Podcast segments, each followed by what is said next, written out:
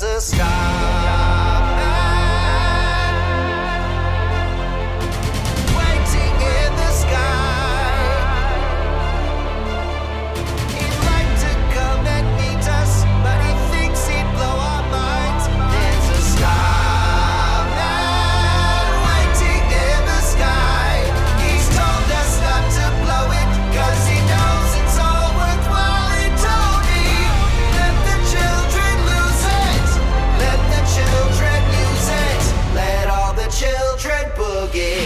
Welcome to the Five Star Podcast. My name is Tom Savage. Hope you've had a good weekend. It is Tuesday morning, uh, and I am finally doing the podcast for um, the Ireland versus South Africa game in the pool stages, and a whole ton to talk about with that game. Um, but part of the reason why I'm doing this late is because um, I was commissioned yesterday to do a piece, a written article on um, Zombie and the way it came to be in the aftermath of some of the um, discussion, not discussion, I would say, unnecessary fuss and butthurt after Ireland uh, beat South Africa on um, Saturday night and um, Zombie was played over the Tannoy as it was a few weeks ago against Tonga. Um, obviously, there was lots of, for me, really manufactured outrage online um, in the aftermath of this um, by a bunch of people who've always hated rugby and really, really want to hate rugby. And uh, this World Cup is their World Cup of, of hating rugby. And um, this was the thing that they alighted on um, a interpretation that the song by the Cranberries, Zombie, um, written by Dolores O'Riordan in the aftermath of the Warrington bombing in the 90s, is actually a critique of nationalist politics. Um, now, personally, I, I, I can't see why these people seem very keen on tagging a terrorist attack that killed a bunch of kids um, in Warrington to a political movement, because everything I've been led to believe that they're apparently two very separate things. Um, but that has been the conversation that has been going around uh, in the last couple of days. I was on the radio about it yesterday morning with uh, Joe Nash on Live 95. And um, I think part of the reason why this is so, I won't say interesting, but why it has engaged people so much is that typical thing that I think we've seen in a lot of other different contexts that somebody is annoyed by this Somebody is really irritated by this, and you've got to look at it and see what it is. You've got to be very aware as to why these people are mad about this. And I'm falling into that as well. The only reason I'm mentioning it here is because this is why the podcast is a bit late.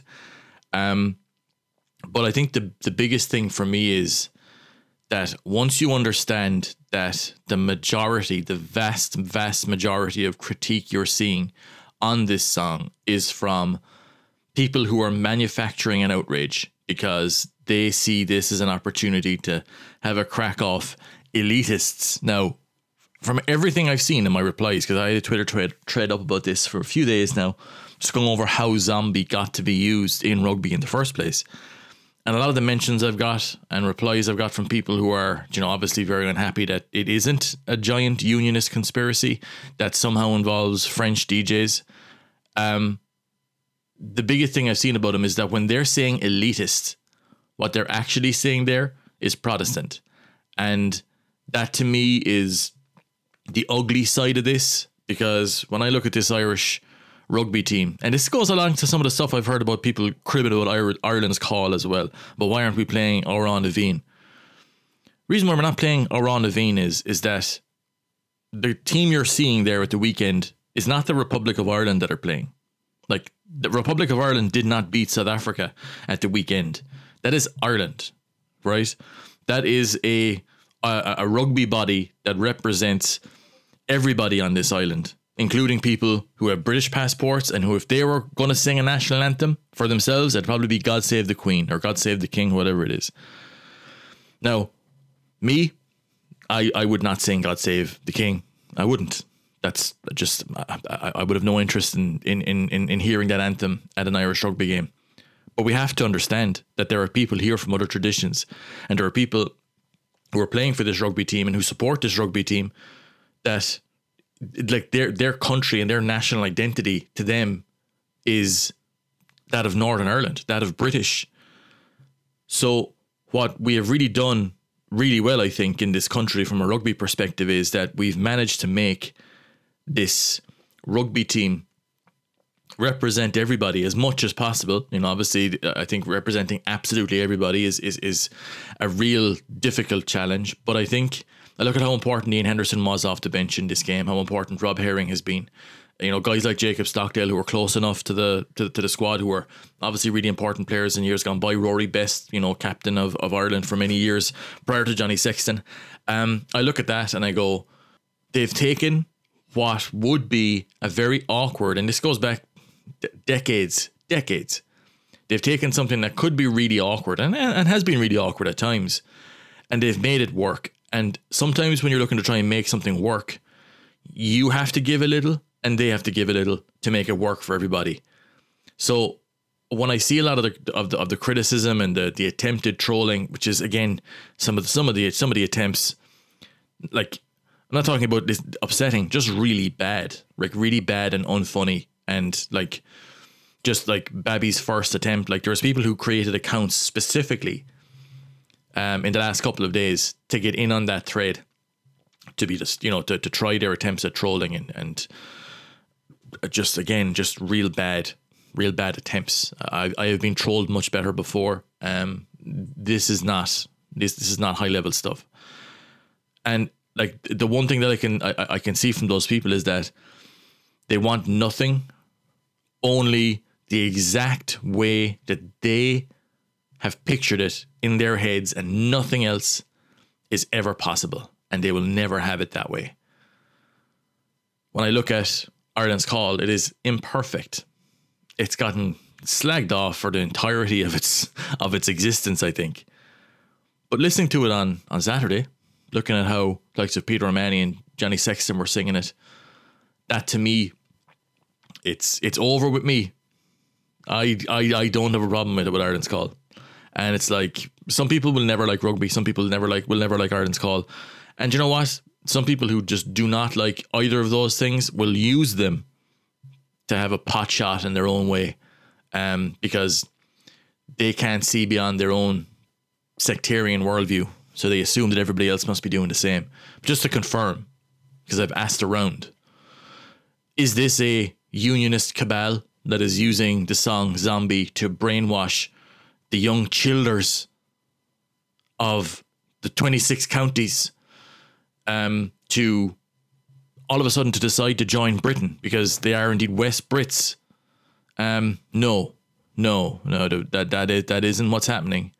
Um, so just to confirm that, that um, it's literally it got popular in Munster, it got really over in Munster. French Stadium DJ, um, because Zombie's obviously very popular in France also. Um, it's a, but it's very popular everywhere because it's got like well over one billion plays on YouTube. Um, they decided that they were going to add a few Irish theme songs after um, Ireland games if Ireland win in the Rugby World Cup. Zombie was one of them. The crowd really loved it because most crowds really do, and um, they started singing along to it. And then because World Rugby is keen for big supporter, you know, um, supporter moments in this World Cup, said, you know what? If Ireland win at the weekend against South Africa, we should play it after full time. So when the crowd starts singing along to it, we can use that footage to create something that could be really popular on social media and grow the footprint of this World Cup, which is our job as social media admins. And that's what happened. And that's it. And um, you can hear hooves outside. And not just assume that it's a zebra, assume that it's Pegasus himself um, that has flown down from the clouds if you want. But the reality of this is that it's just a song. And it's a very popular song that people know the chorus of, which is why Munster picked it. And like it, the connection to Munster obviously is because the band are from Limerick and Munster play in Limerick. And it's kind of gotten over as an Irish rugby song off the back of it. And uh, what does it have to do with rugby? Well, what does any song have to do with anything? Like, what does the Fields of Athenry have to do with rugby? Nothing. Nothing. Uh, It's just it became popular with people who were at rugby games. Therefore, it becomes a rugby anthem. Same as, like, what does Ole Ole Ole have to do with Ireland? I mean, it's Spanish. This is the thing. But that's nine minutes of my life I won't get back on that. On top of all the time yesterday that I won't get back, there was a far more important thing happening uh, in this game, um, which was Ireland's win and Ireland's part in what was an incredibly high level, intense rugby match played on the biggest stage. And uh, for Ireland to come out on top really is something else. And um, I think looking at how the last couple of of of, of years in, in the World Cup have gone, we've had games that are kind of like this before. Like we beat Australia in 2011. Now Australia were obviously a much better team, I think, at that stage. Um, and we like that was obviously a massive moment for Ireland, but it but meant nothing in the end because we were knocked out in the quarterfinal by Wales. Um, obviously, and this is this is obvious. The Irish players and coaches know that that wasn't the final on Saturday. I've had a few people, I think Stuart Barnes as well was like, "Oh, Ireland showed weakness by celebrating the win after the game," which is just nonsense. And to go on in fully on the nonsense, we had a lot of that, but I had a lot of guys in my mentions who were just like doing that kind of Roy Keane impression that you see a lot of fellas do, certainly in the years since Roy Keane has become a pundit, where they're just like, do your job, you do your job. It's like, okay, this is a big game. Like for Ireland to win it in such dramatic circumstances where, you know, the game is is right there at the end. Of course you're going to be happy you win that game, especially when it's been a target for you know basically the last year. This pool game was the target game, and then you look at the crowd, forty thousand more maybe, who are giving energy all game long, all day long, right? Who flew over. These tickets are not cheap. Flying over to France in the last couple of days is not cheap. So you want to give them a little bit back as well. So there's lots of these lads who were just like, you know, fancy themselves as serial winners, you know, keeping the dogs feeding on the ground at home, you know, like of course you're going to celebrate a win like that. You have to celebrate wins like that. And like the the importance of it was is that like as I wrote in the in the body ratings, I'm old enough to remember Ireland being fucking shit, being like basically Italy with a better rep in the late 80s and the 90s. Um, in the 90s, we went 11 games without winning. I, I read that the other day, and like I was a I was a young guy at the time. I was ten or more. No, I was yeah, well, we'll say under under the age of fifteen, right? And whenever you'd watch Ireland rugby on the TV, it was just grim, depressing. Um, obviously there'd be stuff like the Six Nations you'd see, or the there'd be a World Cup. You remember seeing? I think everybody remembers that. You know, Stephen Gagan World Cup. But when you look at the the way that like the Ireland rugby team was perceived, it was just like you have New Zealand, you have Australia, you have England, France, South Africa. These are the big teams. Like these are the like these are the guys who are playing the rugby we can only dream of. We're not fit enough. We're not good enough. And so, geez, aren't we just we're happy enough to be in the same field as them? And to go from that to you know twenty five years later, or you know more, if you're looking at Ireland's ascension, we'll say from the late nineties, um, certainly in the early two thousands to where we are now.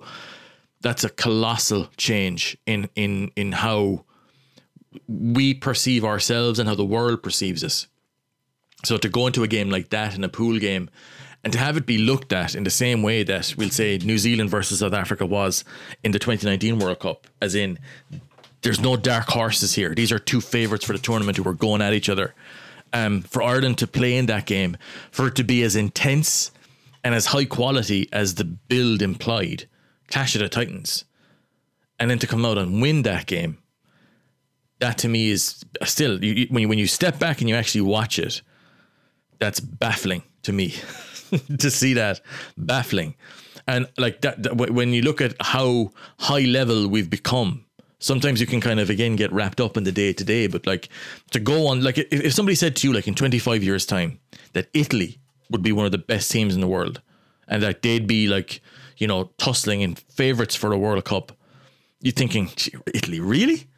That's how people would have looked at Ireland in the nineties, and like the the the the, the long term improvement that we've seen, and this is like you've got your top players who are driving it, but like the, the the structures of rugby in this country have come on so much and so much, and it's ta- it takes such a long time to to build that um to build that quality. Um, it really is a massive achievement, and that's why I think it's a privilege to have that expectation now, where if we play to that level and fix up the mistakes that we had, there is no team in this game who can live with us right now. And that to me means that this team is more than good enough to win a World Cup final. And you look at the the experience that are in this, that, that that is in this team, the the winners that are all the way through this team. Like it's okay to have that expectation. It's okay to talk about it. Like the whole oh don't jinx it stuff. Like jinx is to me like fucking supernatural shit. You'll either win or lose. What some fella says, you know, like I, I know obviously people know this, but like the whole idea of just jinxing thing, fuck it. If you like, I think this Irish team are more than good enough to win a World Cup, and if they play to their level, they will beat every team they could possibly face and win this World Cup. And that's the thing. Now we are weak in one way in that if we lose maybe one or two of the core players we need to play at our very highest level, we will be a much weaker team as a result. I think you look at South Africa, we saw the impact in this game of missing Lukhanyo Am and missing Malcolm Marx in particular. But every team has injuries. And um, I think when you look at how experienced this Irish team is, how settled they are, um, just they're coming in and they're playing extremely high level rugby. The fears I had about other teams, you know, gaining on them from a cohesion perspective have not come to light at all. So, like the way Ireland are playing, like they just seem to have all the answers at the moment. And to a certain extent, they seem to have forgotten how to lose. There were certain points in this game where I thought Ireland had blown it. Where watching back, even, I think we were I think we're a good 10 or 15 points better than South Africa. But because our line out imploded, because of poor decisions in phase play that we typically don't make, errors in handling, we let South Africa off the hook over and over and over again. And yeah, sure, they, they had opportunities that they missed as well. They had a ton of misses off the tee. And they had a, a, try that they, I mean, probably would have scored nine times out of 10, except that ball hopped off Siya Kolisi's face as opposed to going right into his arms. And yeah, even with those, I think Ireland were the better team. And again, we can fix that aspect of our game. I'm, I'm sure South Africa can, can, can fix up their goal kicking uh, and maybe tighten up one or two other things. But if you look at the team who played the furthest below their level in this game, it was Ireland. And we still played very well. But I go back and I watch all of the possessions where I have seen this Irish team again and again execute those and like convert that pressure into points. I did a quick examination. If you look at Ireland's um, average point per 22 entry in 2023 so far, it is 2.7 points per entry, right? On average. We had, what, seven or eight entries in this game, um, but we underscored our average by a significant amount 1.1 points per, on average per entry, which is well below what we've what we've achieved uh, uh, this year against the likes of France, um, against uh, you know a dogged enough England team, against you know Wales and against uh, Scotland. Like that to me shows that we have a, a like we- have levels to go on, and this isn't just the whole you know XG and soccer thing where we, there was some a certain number of expected goals. We, we we saw Ireland with the opportunities into twenty two, but we saw Irish errors let them off the hook. Now, there's nothing to say that we wouldn't make those errors again, but I think what, one thing we've seen from this Irish team is is that they fix problems and they fix errors that they have in their game by the time the next one rolls around, and that's the I suppose the biggest strength of this team is that with all those leaders, with all that experience in the team, they have a very self regulating environment there. And the standards on the field that we've seen are through the roof.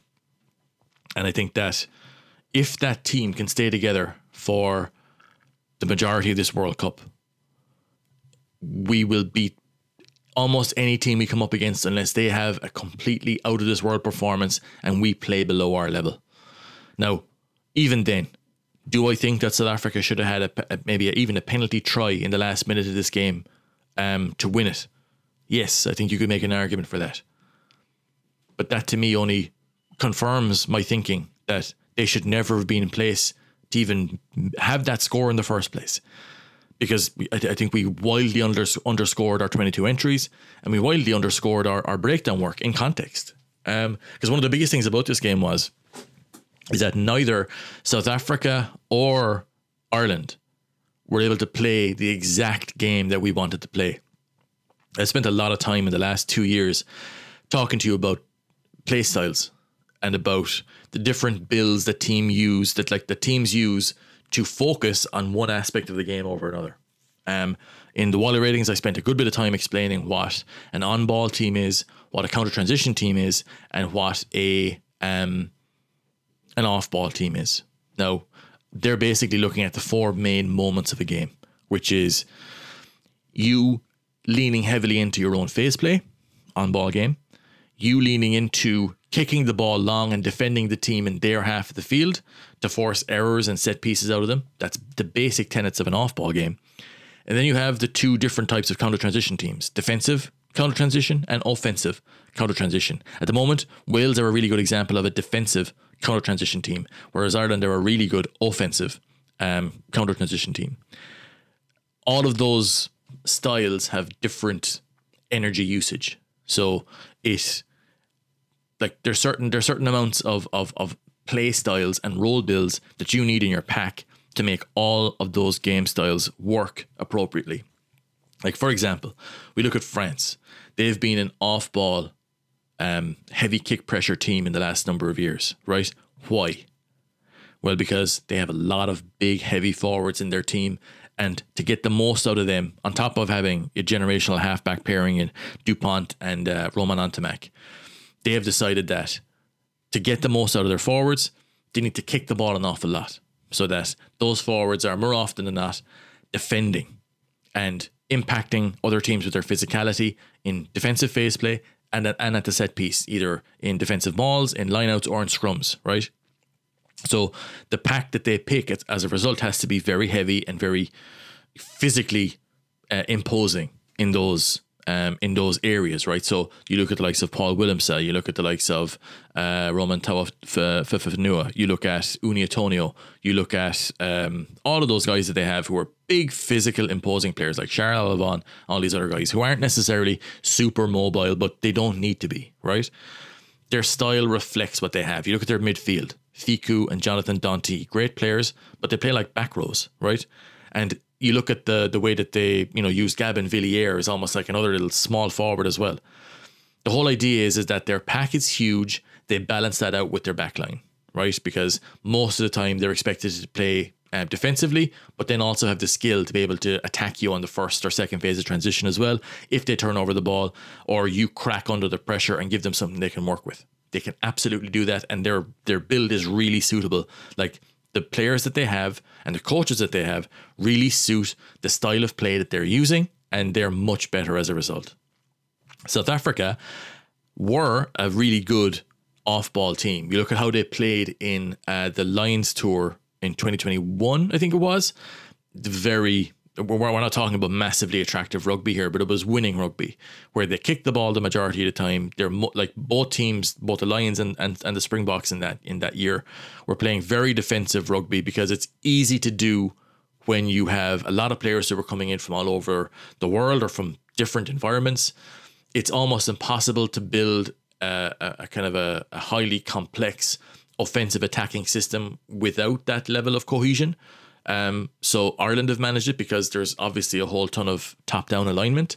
They don't have that in France. They don't have that in South Africa. It's, it's impossible. So that's what they were trying to build in the aftermath because it works. It's easy to do, and England are doing the same at the moment. So you look at um, what South Africa have tried to do since is I think they've realized that um, you need more, and even then, I think they looked at what they had at halfback and went, look, if you don't have the, the halfbacks to play off ball rugby, which is incredible tactical discipline, like, and again, massively accurate goal kicking as well because you need to have a, a really accurate goal kicker to make the the, the the like the penalties that come off the back of that. To add that to your arsenal you have to take advantage of, the, of, of those. When you are looking to change up your play style personnel must change as well. And I look at South Africa's transition from being a, a really heavy, high volume off ball team who kick you know, basically they, they, have uh, one kick for every three or four passes, um, and into a team who have you know one kick every seven, eight, nine passes, which is like when you just visualize that for a moment, that gives you a really good example as to how a team are choosing to use their possession, right? Because you look at the pass per carry metric, shows you what happened in a team right? Like that's what happened in a game. You don't go in to a game and all of a sudden have an incredibly low or an incredibly high pass per carry average. That's something that is like that is your style, right? But when you look at your number of of of, of kicks per pass or the number of passes per kick rather, that gives you a real impression as to how a team is managing their energy and how they are really implementing their style. Counter transition teams will have a high or a, low number of passes per kick, right? But they will then have a really high number of passes per carry because their their game is based on post transition, where there's obviously going to be a lot of passing. Teams who are heavy on ball teams will have a higher number of passes per kick because they're kicking less. Now their pass per carry average might be it could be any number of things depending on their own style. They might have a relatively low pass per carry. Um, I would say La Rochelle would be in that uh, bracket where they mainly carry through the forwards. The forwards don't necessarily tip on the ball an awful lot until they get to the edge.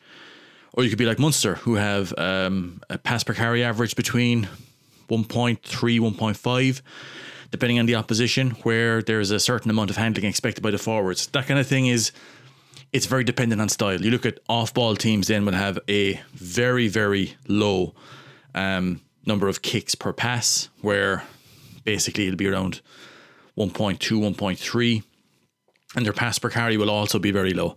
So they'll play very, very direct as well because they don't they don't play a whole load of phases off the back of it. A lot of their work is based on set piece and they will play kind of high possession game once they get into a certain area of the field. So for South Africa in the last number of years, that was once they got into the opposition 22, that's when they would do an awful lot of playing. And what your style does is basically I mean, one of the things that you can look at as an identifier is how far back do you have license to play? What South Africa have changed in the last two years, I'd say, is that they've moved back from, we'll say, well inside the opposition 10 metre line to maybe inside their own half or near around their own 10 metre line as to where they have license to play from.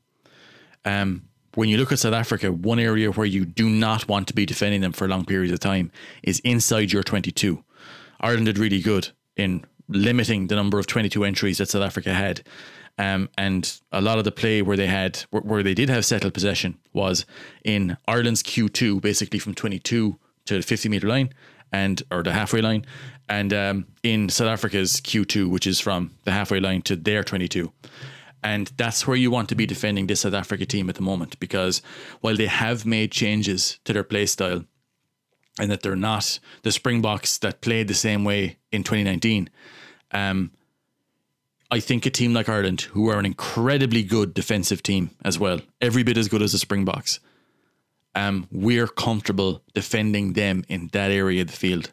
But even then, South Africa did a really good job of limiting Ireland's ability to play counter transition rugby as well. Now, it did get into a very traditional counter transition team versus an on ball team in the second half. But I think that had to do with the build that South Africa went to. But the reason why I don't think they were super successful in those moments is they are not fully tuned in to the exact detail of their game that they need to as of yet. I still think that South Africa have a a theory in their head where it's like, why didn't you kick that? As opposed to, well, why did you kick that?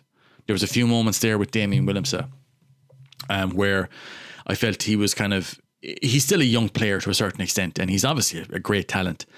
But I, I think that his playmaking IQ needs to improve in those moments and let Ireland off the hook to a certain extent. whereas we stayed pretty much on plan for the entire game. We only went off plan with the lineup, which I'll speak about there in a minute. So, like Ireland's tactical discipline obviously is really high level, and um, I've seen some criticism of Jack Crowley from don't laugh Matt Williams, and like it, his miss the way he understands how Ireland play is just it's completely off the wall. He has no idea what Ireland are expected to do. And if you're a playmaker in that Irish team, what you're expected to do to manage the game plan they've laid out. He has no idea. He is on that TV show, he is on those radio shows because of his accent, which is the same reason why he would have been hired here in the first place. We're not talking about a guy here who knows the game inside out in 2023. He's entitled to his opinion, he's entitled to be wrong, but both Jack Crowley and Johnny Sexton executed Ireland's game plan really, really well. And like you look at James Lowe getting pelters for the kick that he did towards the end that gave South Africa possession back. That was on plan for what Ireland wanted to do. We gave away a dumb penalty. I think it was was it Dan Sheehan gave away a breakdown penalty. We didn't need to make that entry, right? Th- that was on plan. That kick, everything. That's exactly what we needed to do. You look at like the the big long uh, upfield kick that Jack Crowley did. James Lowe did the same. Johnny Sexton would have done the exact same in the same scenario. But because Johnny Sexton is 38 and Johnny Sexton, everything he do he, that that he did, you know, be, be it on scheme or off scheme, would be considered the plan. Whereas Jack Crowley does exactly what would have been expected of him in that moment, and it's like, oh, not managing the game. That's exactly what he would have been asked to do if you had Andy Farrell controlling him like it was a PlayStation. That's what he would have done. But that's the sort of of you know that's the sort of punditry we have these days. But regardless, Ireland's tactical discipline for the entire 80 minutes was top, top level. Now, our execution wasn't, but the discipline of our approach was, for me, beyond reproach. Um, very, very rarely do you see an Irish team, this Irish team, start going off on solo runs. Like, to be fair, can you imagine deciding to go off scheme and then have to answer to not only Andy Farrell, Johnny Sexton and Peter O'Mahony at halftime or full time? Never mind immediately after on field. You would you, you just wouldn't. That's the tactical discipline I'm talking about, where you very rarely do you see in Ireland an Irish player. Because again, we're, all, we're we're talking about hugely experienced players in every single aspect of of this team. Very rarely do you see them going off plan or off tangent. Um, and like that brings us, I suppose, to the execution, um, which basically we're talking about the lineout. We had a return of 67% um, from 18 lineouts, which gave us 12 lineouts we could play off. That was South Africa's first error. Now, part of that is because, like I said, I don't think they fully understand the game they're playing or trying to play as of yet across the entire team in every scenario. There's a few moments that Damian Willemse and a few others kicked down the line for touch, not realizing that that's exactly what Ireland would have wanted. Um, they didn't keep the pressure up because what on ball teams do is that they break you with pressure. Um, counter transition teams break you with your with with movement and with the the distance they expect you to cover. Um, off ball teams break you with a different type of pressure, but phase play teams like on ball teams like La Rochelle, like Munster, like South Africa are trying to get to. They break you with physical pressure where they just keep going through phase after phase after phase until you have nothing left, or you can see the penalty and then they drive into the corner and then you're under the pump. South Africa kept letting Ireland off the hook with relief kicks where it was in theory smart play from whoever kicked it from South Africa because it went down and Ireland's lineup was under pressure. But Ireland were always going to turn that line out around. And every time they did that, they basically just gave Ireland an opportunity to get our set piece settled, exit up the field, and then they're starting all over again. And that's how it should be viewed. On ball teams are based on like inefficiency to a certain extent, playing those extra six, seven, eight, nine phases to break the opposition. South Africa have the size to be that team, and they have a build where they can start off really heavy and then go light like they did here. They ended up with a small forward build in their back row uh, um, for the second half, where they had Van Staden and Kwagga Smith, but they were still kicking the ball away. Like one of the big issues I have with South African, like the, the, the, the Springbok system at the moment is that they have massive size, but they're almost too big to play an on-ball game successfully because they look to get the ball into the wide channel off the set piece. They did that all the all, um, all game, and they've done it all year. So what an on-ball team wants to do is they want to get and play and basically bounce between the 15 meter lines. So you have your 15 meter tram line for the line out. Your ruck target for your first phase is always going to be there, right? Either one side of the pitch or the other. You then align your big heavy ball carriers across the pitch, right? Now Munster do it with a 3-3 shape. So basically you have two pods of three forwards with one small forward at the edge of the play.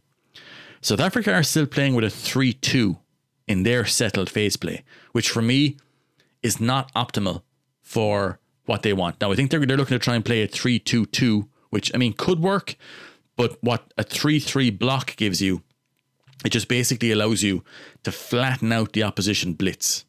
When you have a 3 2 2, everything has to be deep, right? Because if you've got a pot of three forwards who will carry the ball up more often than not. You've got a pot of two who are mainly going to be looking to try and do your, your pass action. They'll either pass to one forward or pass to another. They'll either carry themselves or they'll pass into the screen.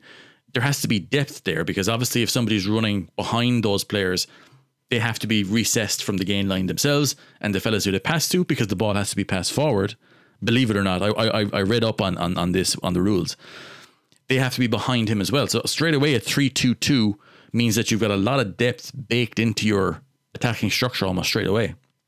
Whereas if you look at a 3 3, that basically means that you you have to loop your wingers to, to make it work. But Munster, of course, do that. And I think La Rochelle do it to a certain extent as well.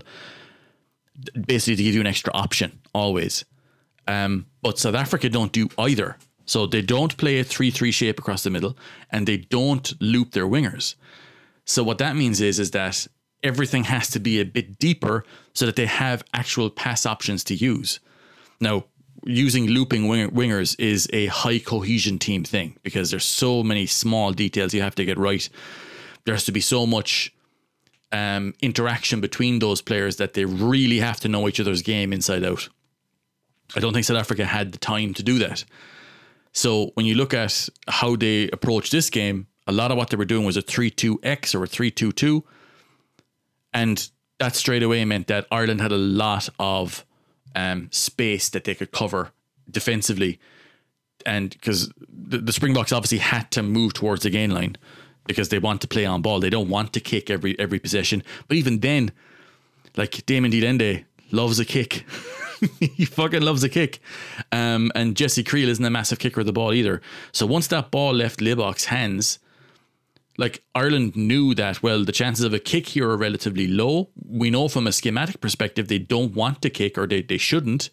So like when uh, South Africa moved the ball beyond 10 in, in, in, in that structure, it became relatively easy for Ireland to defend it. And like that's the part of South Africa's attacking game that I feel breaks down against an elite defense. Like they weren't able to bully Ireland up front.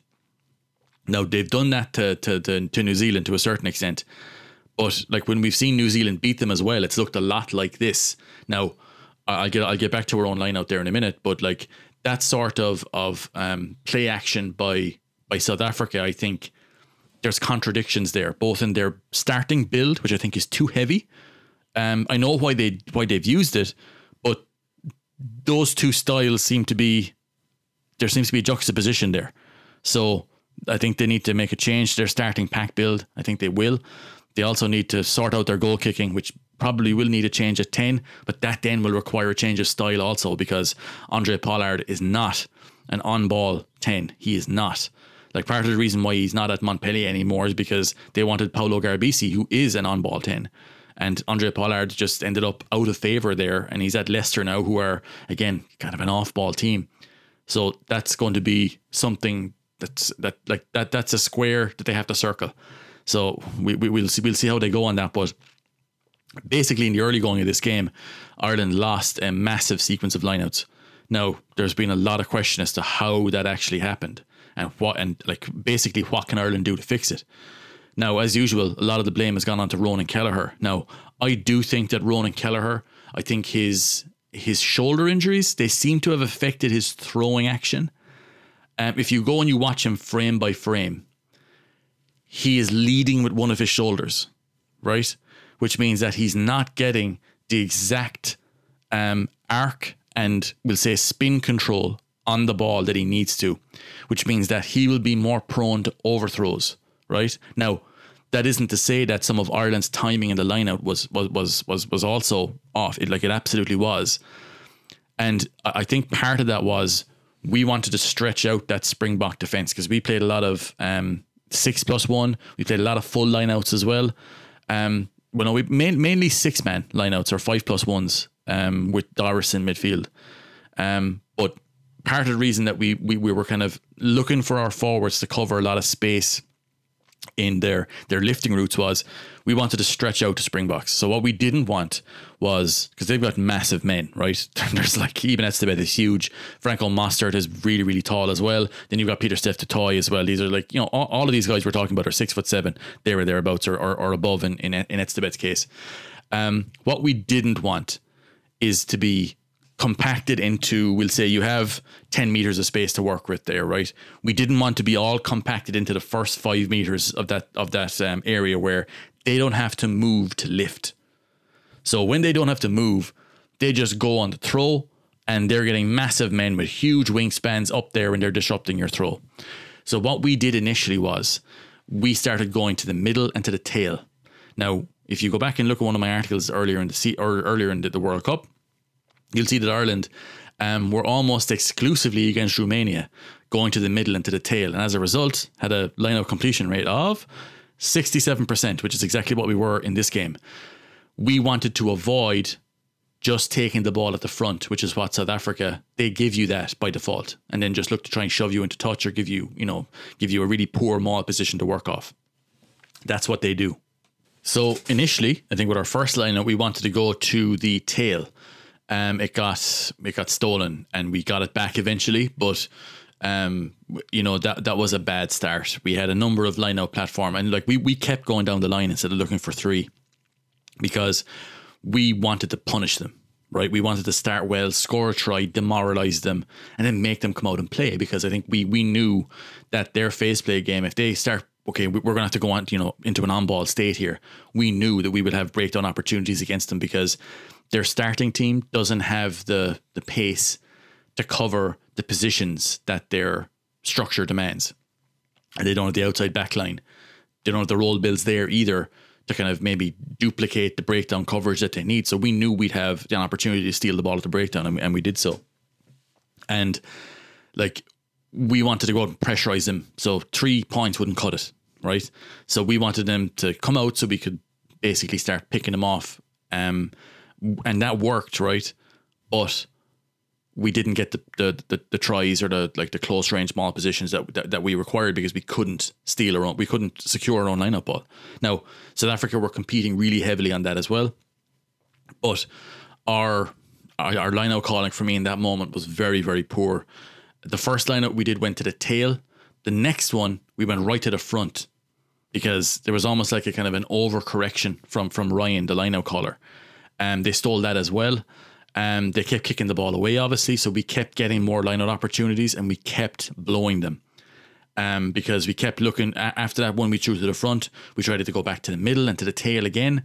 Um, what we really should have been doing at that stage is just secure the lineout, just get down, look, put O'Mahony up at the front, secure the ball, build from there but we kept going back to okay, we want to hit the middle, we want to hit the tail, we want to pressurize them, um, and we only kind of sorted that out later in the in, in the half when I think South Africa they really started to tire. That starting team really started to tire in the in, in the first half, and um, they stopped counter launching. So we started to get a little bit more settled possession off the line out ourselves. They kept giving them to us as well. Um, so that was the the big thing for me is that South Africa stopped counter launching, but we eventually just simplified it where we started just throw O'Mahony at the front, throw the Beirne at the front. Ryan did a, a one really kind of a, a nicely taken, you know, take at the front also. Um, I didn't feel he had a great game overall, um, just because of line line out calling and some of the other moments offensively and defensively and, and at the breakdown as well. But like he at least managed to pull that back at the line out. Um, where okay, look, we're going to just simplify now. Um, I feel as well with James Ryan that sometimes I think he takes it very personally, um, the line out calling. Because again, look, he's a, he's a lovely guy, and I think that when the line out goes wrong, I think he takes it very personally, as in I'm going to throw this to myself now and sort it, right? Because I've seen him do that a fair a fair bit for for both Leinster and Ireland since he's been calling. Um, and I think in in this instance, he just needed to trust his jumpers. Um, because he took a lot on himself, and a lot of the ones that we missed were lineouts that or like, that that James Ryan called it himself. And I think that it might be better for him like going forward. I know everybody talks about him being a future Irish captain and stuff. Like I see that, and I think let the guy play his own game because he's a really good player. I just feel sometimes that he takes on too much of it. Um, if he's the lineout caller and the captain, I think everybody's in a rush for him to be Paul O'Connell, and I think that sometimes his thinking at the lineout he can end up double crossing himself because sometimes he has a, a, tendency to do that where it's either okay, well, we went to the back last time, so this time we'll go to the front, or we'll go to the back again. They won't be expecting me to do it two times in a row. Whereas he, he seems reluctant, at least initially, to simplify, where we don't need to overcomplicate this. Just get our best jumper, Peter O'Mahony, up at the front and just take this line out. We'll move on. See what see what our, our, our wins are like in, later on. We, we, we like we will win this moment and try and win the next one. Then, um, I feel sometimes that he he overcomplicates it for himself. Um, and th- that's not to say that Ronan Kelleher's throwing was great either. Like I said, I, I feel he's a little bit constricted in his left shoulder, where a lot of the time when you see him release, he's really kind of it's over focusing on the right arm in the air. If you go back and watch it, you'll see his left arm isn't fully releasing. So he gets hit like the the the, the spin in his throw isn't as tight as what it could be, which means that there isn't as much control. So when he was looking to hit the tail, that ball was always floating. So it always gave the likes of Franco Mostert in particular an opportunity to get up there and compete in the air. Um, and I think when South Africa decided to go to a, a non compete, where they were basically looking, we're, we're going to stick in the ground now, um, that really gave Ireland a, an easier time of it, especially because we kept getting lineouts. So, like 67% looks bad, but it actually it actually isn't when you consider that we had 18 lineouts. So that's still 12 lineouts that we could play off. And, and all of those 12 lineouts represent a sequence or the end of a, the previous sequence. So the ball and play time in this game was actually really, really low. Um, and I think that for an on ball team like South Africa, they actually wanted to be the opposite. But I think at the same time, with the size of the pack that they started, they needed to be lower. So there's again, I think there's a pack build issue there as well. Whereas like Ireland are typically we're suited to playing 38 minutes plus. Um, like we played 43 minutes ball and play against France this year. Um, the lowest two games that we've played ball and play time were South Africa in the last year, and we've won both games by a small margin, but we've still won them. And you could argue maybe should have won by more on both occasions. So it's not an issue for Ireland to to go deep into a game, and you would think for a you know, for a super heavyweight team like South Africa, playing under 30 minutes is actually perfect for them. And it would be if they were still a heavy kick pressure team, but they aren't. And I think that's the big issue at the moment is that there's still there's a lack of clarity there that it it it doesn't showcase against a, an All Blacks team who they're battering inside the first 20 minutes and the the All Blacks go down to 14 men, seven forwards for the majority of the game it doesn't show in, in, in games like that. But I think in this game, I think Ireland were able to showcase that South Africa either need to simplify their game, strip back some elements of what they've been trying to do, or else make radical changes to their pack build. Um, and they'll have an opportunity to do that against Tonga. Um, so for Ireland, it's just literally just sitting back and, and relaxing now. You've got uh, two weeks until Scotland, win that game, and then onto the the knockouts. Um, but looking at the at the the, the individual performers, um, I gave five star ratings to a few players. I'm just gonna click into this now because believe it or not, I've actually forgotten who I gave those five star ratings to. I was writing up until, geez, what time? Half twelve last night. Ugh. Writing, sports content. Never do it. never do it. Um, yeah, so just looking at the the five star ratings I gave. Well, first is Andrew Porter. Gave him a full five star rating. He was outstandingly good, Andrew Porter. He is um, physically one of the best in the world. Durable, powerful, offers so much around the breakdown offensively and defensively. Um, he has a great engine on him. The only concern was the scrummaging. And in this game, when he was paired with Ronan Kelleher from the start, it was really a non-factor. We, we can see we can see there's a few scrums, but they weren't Andrew Porter's fault. Um, he was conservative, right? Legs splayed. He's not looking to go in and dominate Frans Malherbe. He was basically like, I'm securing this space. You are not going through me. You're not going through Ronan Kelleher. End of story. And Malherbe really had a good go off him, but I, I thought in the scrummaging contest, Porter got the better of him. And um, that's a massive win for Andrew Porter, not just in this game, but going forward. That he had a game like that against Frans Malherbe where he was not on skates going backwards. And I, I think that that's a massive thing for Porter in this World Cup. And again, I think being paired with Ronan Kelleher is the perfect, the perfect start to the game for Ireland because like as a scrummaging unit, they're the same height. They're like Ronan Kelleher in particular is a very strong, solid scrummager. Like there's no pocket of space for Frans Malherbe to just take by default, like he would do if it was um, Porter scrummaging with Dan Sheehan from the start. Like a fresh Frans Malherbe there with the power they've got behind him, um, that that would be a disaster. But like when Ireland were in trouble at the scrum, it was Ox Nché on Tadhg Furlong. And again, look, Ox Nché is a, a scrummaging cube um, with Jean Kleyn behind him. So they put a tight head lock behind Ox Nché to ensure that that hooker unit had as much power as possible. Because remember, they didn't have a, a, a proper scrummaging hooker on the bench. So they put Jean Kleyn into that three man unit because like the scrum is broken down into units. You have your loose head, your hooker, and your loose head prop, and then you have your uh, tight head, your tight head lock, and then your other flanker, kind of mixing up the triangles there.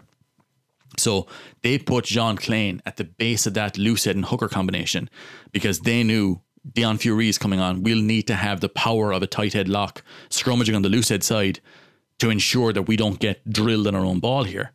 And uh, Ox Nché is an incredibly aggressive scrummager who, because of his like his he's I think he's like five eight, built like a fridge. Like these guys, they slip in up underneath you, especially a taller um, tight head prop like um, like Furlong, and they bore through you. And um, that happened straight away when Ox Nché came on, and Ireland were under real pressure in that moment. But we survived.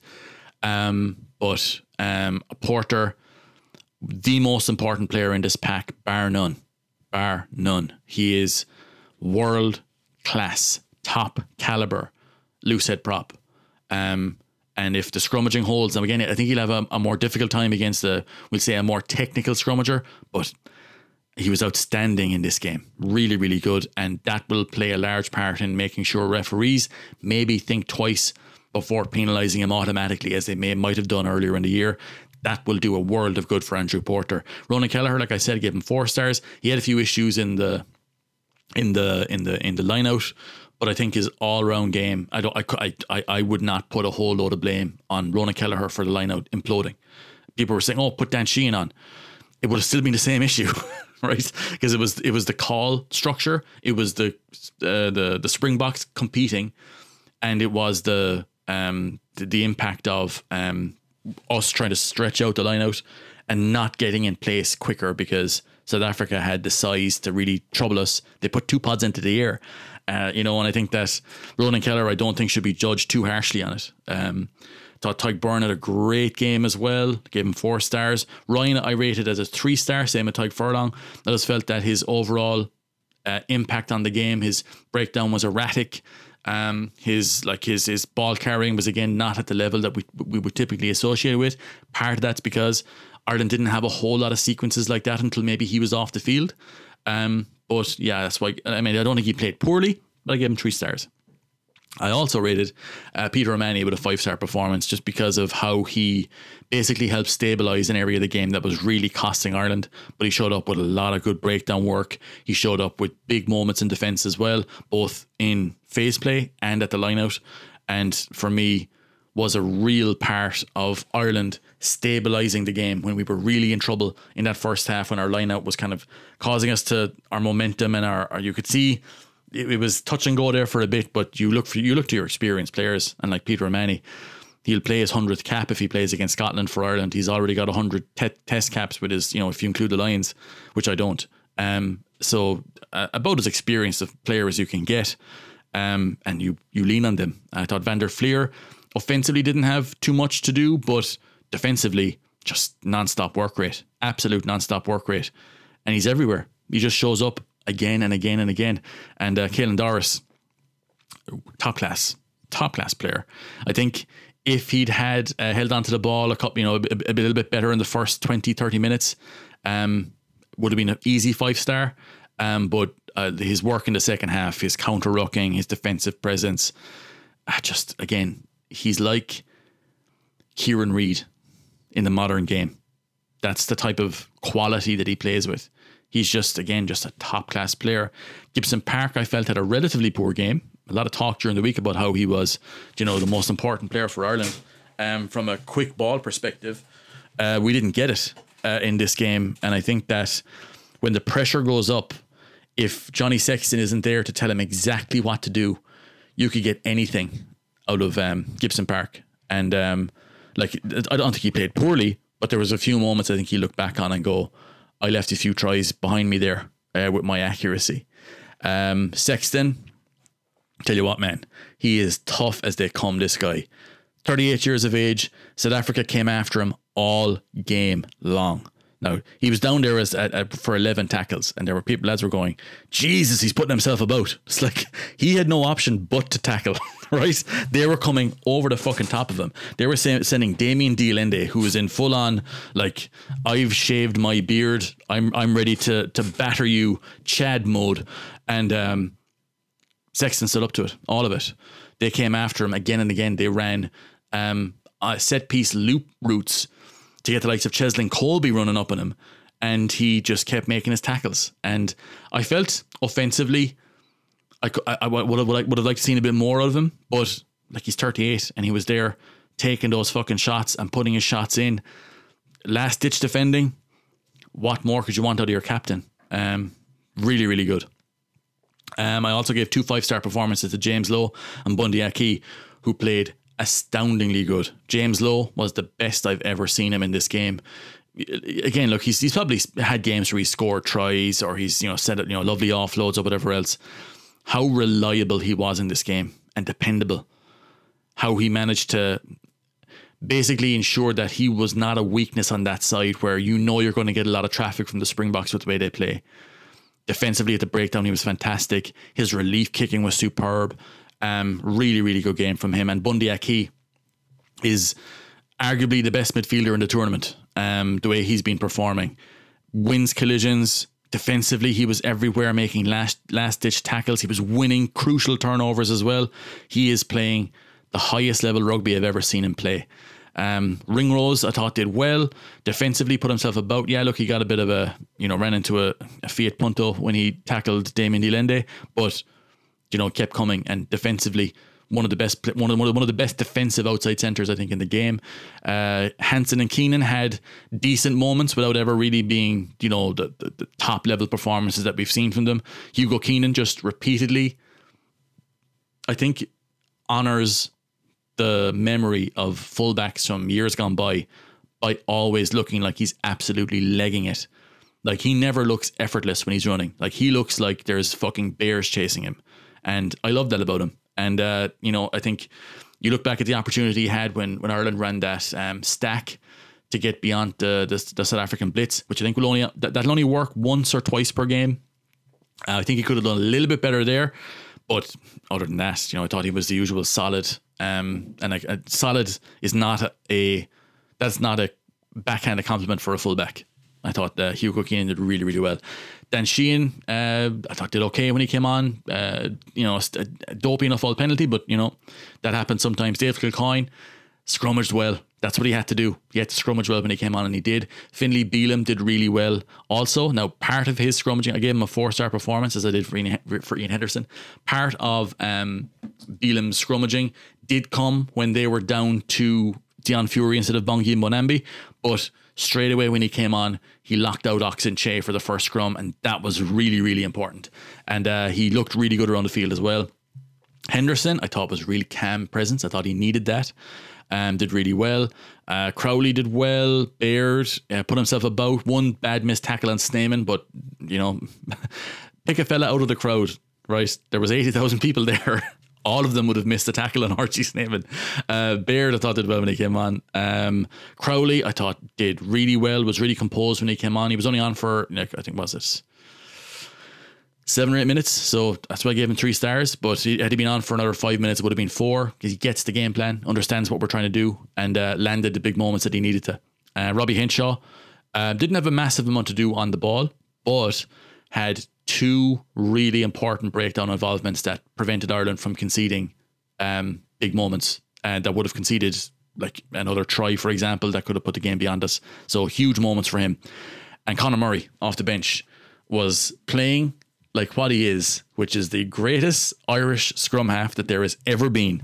And he is in the top five all time for scrum halves. If you think different, you are wrong. He is outstandingly good and has been outstandingly good for years and years. Like he has 100 and what, 127 caps. He's been on three, what, three or four uh, Lions tours? Three uh, Lions tours? No, four. Um, if he kept playing, they could make an argument that he might, that he could even be on the next one as well if he's bothered. Um, the way he performed when he came on here was just the ultimate closer performance. And like you can make a case that that that Craig Casey would have brought something that would have been different and could have been equally as valuable. I love Craig Casey. I think Craig Casey is in line to be Munster captain in years in years to come.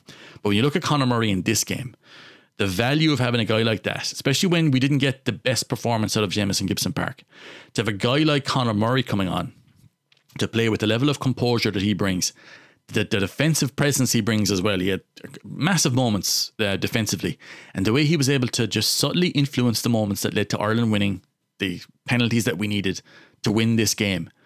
Um, they are all just what you get from a super experienced, world caliber, um, massively, just again, just a, a guy massively influential in Conor Murray, and like he, for me, he's the best Irish scrum half there's ever been. I don't, I don't think that's controversial, but he's like he's top five all time in the world. And like, like I said, you can you can disagree with me on that. It's okay for you to be wrong.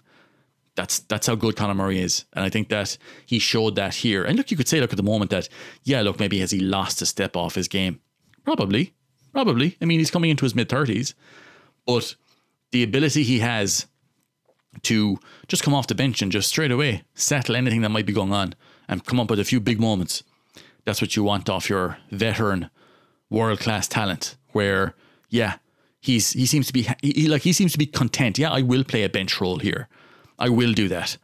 And like having a guy who's comfortable playing that, again, it's just invaluable. And I think that he showed here his value. Um, certainly in, in a World Cup situation like this. Um, but yeah, well done, Conor Murray. Great performance. And overall, look, you, you, you can't look at this game and say that anybody played poorly. Um, and I'm, I just think that for Ireland to win this game, with all of the pressure that would have been there, all the expectation, the big physical challenge that came their way from the Springboks, who look who didn't play poorly. I feel that yeah, you could make an argument that maybe their build is off, that they're certainly missing Malcolm Marx, they're certainly missing missing Lukhanyo Am. If they were there, maybe that's a different story.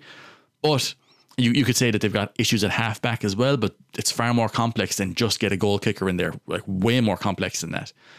Um, but Ireland had it put up to them physically again, and we were right there. We didn't shy away from it. We were every bit as physical, and that to me is a sign that this team is capable of winning the World Cup, and it's a privilege for me, given what I've seen of Ireland for the majority of my life, to go that this team if they get to a World Cup final, should have no fear of anybody that they'd meet there.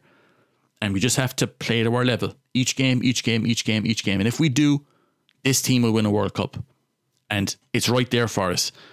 That sort of expectation for me is a privilege. It's not pressure. Oh, we're putting pressure on the lads. Stop. This is the most experienced Irish team there's ever been. Winners all the way through this team. They've won Heineken Cups, they've won URCs, they've won Six Nations, they've won Grand Slams, they've won tours in New Zealand. They've beaten every single team that could be looked at, like that they could possibly look to beat in the last two years. Give them the pressure of expectation because they've earned it. That's the biggest thing that I took away from this game was we went into this game as peers. South Africa were coming in knowing full well that this was a, a decider game. They're oh nobody's going to be happy playing France, right, in a quarter final away from home. Nobody is. Don't talk to me about that. So we knew what we had an opportunity. Okay, play the All Blacks. They're not the All Blacks that they were. They'll be difficult, of course, but Ireland have beaten them repeatedly. South Africa have beaten them out the gate a few a few weeks ago. You have to go in and finish the job now. And that was that game. Who can come in and do the job and get it finished? Ireland did the job, saw it out, should have won by uh, like for me. That's a game that Ireland should have won by 20 points to eight, or maybe a little bit more. Maybe maybe you could throw in 20 points to 13 or whatever else. I think that's a game that we underperformed our level, and that to me is the most exciting thing of all. Because I've seen Ireland be everything from shit to flaky to dark horses to blowing it in the last World Cup to come in here into this game and to play to that level it's exciting, and that's what I want to see. I want to see them finish it off now. Don't like as in you can give me the, the like the Roy Keane stuff. There's nothing won in this game. Obviously, I didn't see no trophies handed out at the end. Ireland know that as well. The coaches, the players, they all know that because they're too experienced to not know it. So they are fully focused on the next game. Beat Scotland, then beat New Zealand, then beat whoever you meet in the semi final, then get to the final and then win it. And if they can, they'll change rugby in this country for generations to come. And that's the prize. And I think they're more than capable of doing it. Thank you very much for listening in. Thank you very much for being a TRK subscriber. I will talk to you again very, very soon.